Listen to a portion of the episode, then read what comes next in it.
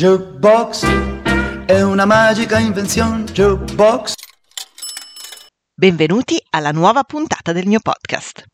Mi è stato chiesto di inaugurare il nuovo anno parlando di un'opera d'arte che fosse legata a veggenti, magia e sorte. Beh, ne esistono diverse e si tratta spesso di luoghi con molti reperti più che di opere singole. Per chi vuole crederci, i posti dove qualche profeta prediceva il futuro sono stati scelti e soprattutto ornati con donazioni e beltà varie, fin dalla preistoria, e col succedersi delle varie religioni sono stati spesso mantenuti in funzione, ancorché dedicati alla nuova divinità in auge. Vi ho già parlato di Mont Saint-Michel, dove i culti druidici sono stati rimpiazzati da luoghi cristiani. E ovviamente non posso dimenticare il meraviglioso tempio cosiddetto della Concordia ad Agrigento, che ricostruito e ribattezzato molte volte, ha funto da luogo sacro lungo i secoli per culti differenti.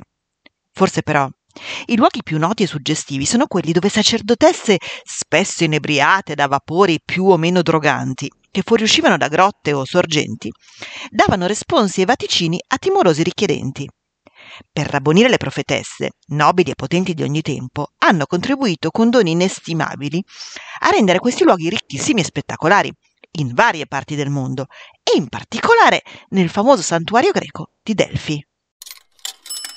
Questo grande spazio, che si estende in un promontorio a circa tre ore da Atene, deve il suo nome al mito di Apollo Delfico. Cosa narra? Sostanzialmente, considerate che ne esistono diverse varianti, che Apollo sfidò Gea, la dea serpente che presiedeva questi luoghi, insieme alla titana Tifone. Poiché Apollo sconfisse i mostri serpenteschi inviati dalle due, prese inizialmente il nome di Pizio, che deriva da Pitone. Il re del luogo, Admeto, chiese ad Apollo di ripagare l'uccisione dei serpenti difensori del promontorio e il dio lavorò per il re in umili vesti in quel regno per alcuni anni, quando infine, ripagato il debito, riprese le sue forme gloriose e comparve nel cielo cavalcando due delfini volanti e dunque rinominando il luogo, appunto, come Delfi. Apollo lasciò poi in dono una grotta magica, dove sue sacerdotesse chiamate Pizie in suo onore potessero elargire profezie ai pellegrini. È stato però scoperto che l'occupazione e l'utilizzo sacro dell'area di Delfi risale addirittura al Neolitico, di cui sono stati trovati reperti databili fra il VI e il V millennio a.C., quindi risalenti a ben prima dell'ambientazione del mito. Comunque noi conosciamo Delfi soprattutto perché Omero, nell'VIII secolo a.C., racconta che Agamennone vi si reca per l'oracolo di Febo Apollo della buona Pizia. Varie stratificazioni ci dicono che almeno tre diversi templi sono stati edificati l'uno sui resti del precedente. E la versione dorica più nota è attribuita agli architetti Trofonio e Agamede, dunque chissà in quale si sarà recato Agamennone. Nel secolo VI a.C. era conosciuto come il Tempio degli Acmenoidi, in tributo alla famiglia ateniese che aveva finanziato la sua ricostruzione, dopo che un incendio aveva distrutto la sua struttura originale. Dentro vi stava l'Aditon, una sorta di cripta, che conteneva l'Onfalos, ossia una scultura che indicava niente meno che il centro del mondo, decorata con due aquile di Zeus, oltre a un massiccio Apollo dorato, al simbolico sarcofago del riposo di Dioniso e soprattutto al mitico tripode della Pizia posizionato su una crepa da cui fuoriuscivano i gas che la inducevano in trance. Accanto all'Aditon vi era l'Oikos, dove sostavano quelli che interrogavano l'oracolo.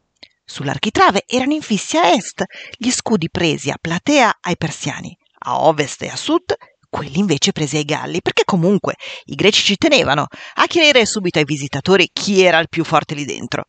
Il santuario si sviluppa su varie terrazze scavate sul Monte Parnaso e, per onorare le divinità, ospitava competizioni atletiche, poetiche e musicali. Fra mito e realtà, al tempo delle guerre persiane, l'oracolo fu così pessimista da essere stato accusato dagli ateniesi di essere filo persiano. I persiani, d'altro canto, ne aborrivano il paganesimo e furono tutt'altro che onorati dal vaticinio. Quindi, nel 480 a.C., inviarono truppe cercando di arrivare a Delfi con l'intento di distruggerla e metterla a tacere una violenta tempesta li fermò inesorabilmente e ovviamente i greci ne attribuirono l'intervento salvifico a Tifone. La potente titana, che come dicevo era legata alla locale dea Gea e aveva anticamente protetto quei luoghi, grazie al suo potere sugli eventi climatici. Gli imperatori romani, in particolare Nerone, saccheggiarono in seguito la zona, comprendendo il valore altissimo delle opere qui accumulate in dono. Nel secondo secolo gli Antonini, specialmente Adriano, furono però benefattori del santuario. Erode Attico, un nobile di Maratona, molto amico d'Adriano, fece costruire a sue spese i gradini di pietra dello stadio del promontorio. Poi però l'area fu di nuovo saccheggiata, stavolta da Costantino, che, come ricorderete da un podcast precedente, ce l'aveva per vizio di appropriarsi delle opere altrui. I Delfici cercarono di rabbonirlo, erigendogli due statue, ma non servì. Costantino si portò via persino il sacro tripode della veggente Pizia.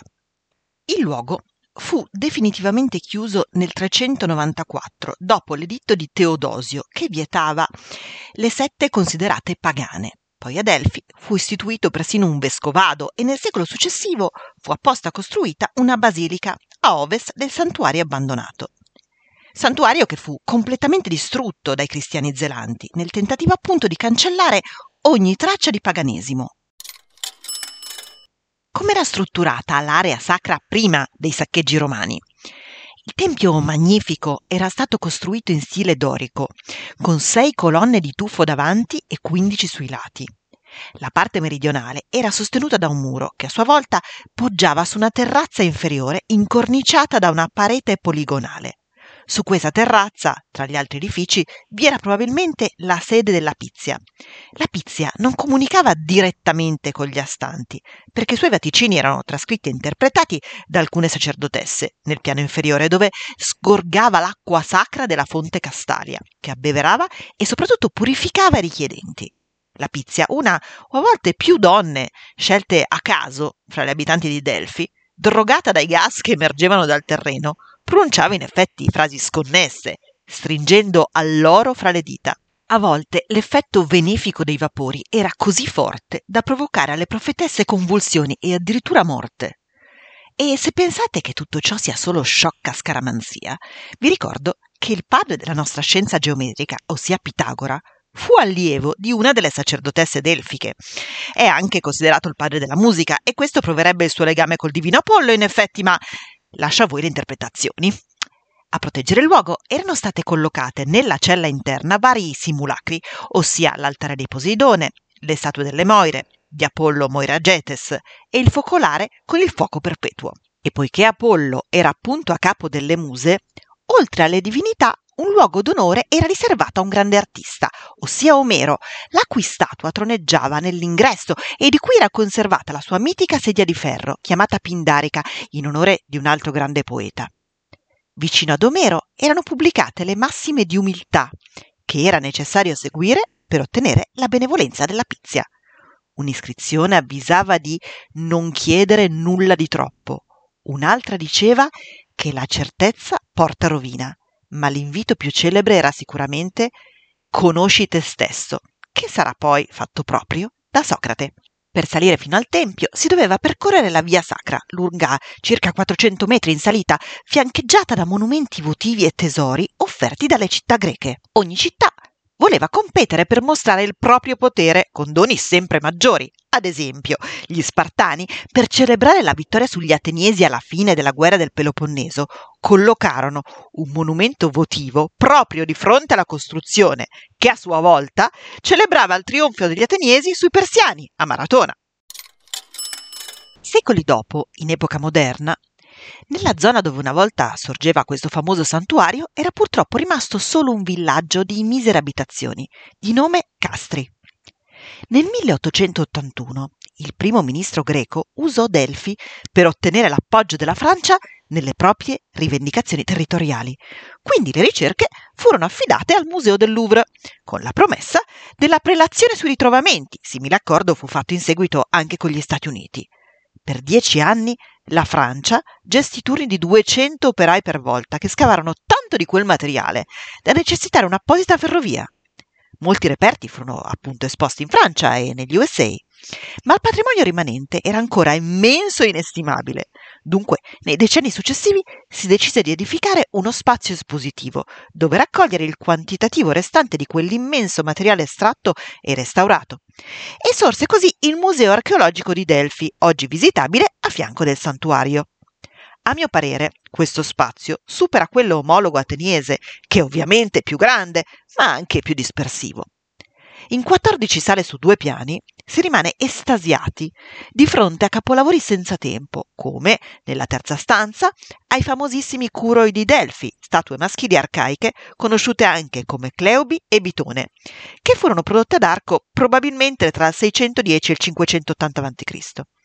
I due massicci omoni, secondo il mito, furono omaggiati di un sonno eterno di delizie, per aver trascinato fino al tempio, al posto dei cavalli azzoppati, il carro della madre sacerdotessa. Nella sala 5, il pezzo più impressionante tuttavia è la Sfinge, è un'enorme statua che sovrasta una colonna ionica per un totale di 12 metri di altezza. La Sfinge fu dedicata alla potente città-stato di Naxos, ricca isola dell'Egeo, circa a metà del VI secolo a.C. Un'iscrizione alla base della colonna dichiara il diritto di promanteia per Naxos, ossia il privilegio, acquisito attraverso questi preziosi doni, di ottenere i vaticini prima delle altre città-stato. Superando le varie stanze, incontriamo la magnifica rappresentazione di Antino, l'amante perduto dell'imperatore Adriano, e ovviamente raggiungiamo nella tredicesima sala il mitico Auriga di Delfi, che, come vi ho raccontato in un podcast precedente, guida il suo carro vittorioso e ci guarda solenne dall'alto, avvolto nella sua elegante tunica. Per oggi le nostre storie di arte ed emozione finiscono qui. Ma se ti fa piacere sentirne una alla settimana, iscriviti come follower cliccando sulla piattaforma di audio che utilizzi. E mi raccomando, scrivimi le tue curiosità, ma soprattutto le tue richieste e dediche all'indirizzo arjubox.dirtidarti.gmail.com Jukebox si scrive con la J e la K, Jukebox. Comunque trovi il mio indirizzo anche nella visualizzazione della pagina introduttiva che presenta il podcast. Ora ti saluto e spero di riaverti con me nei prossimi episodi. Che la bellezza sia con te.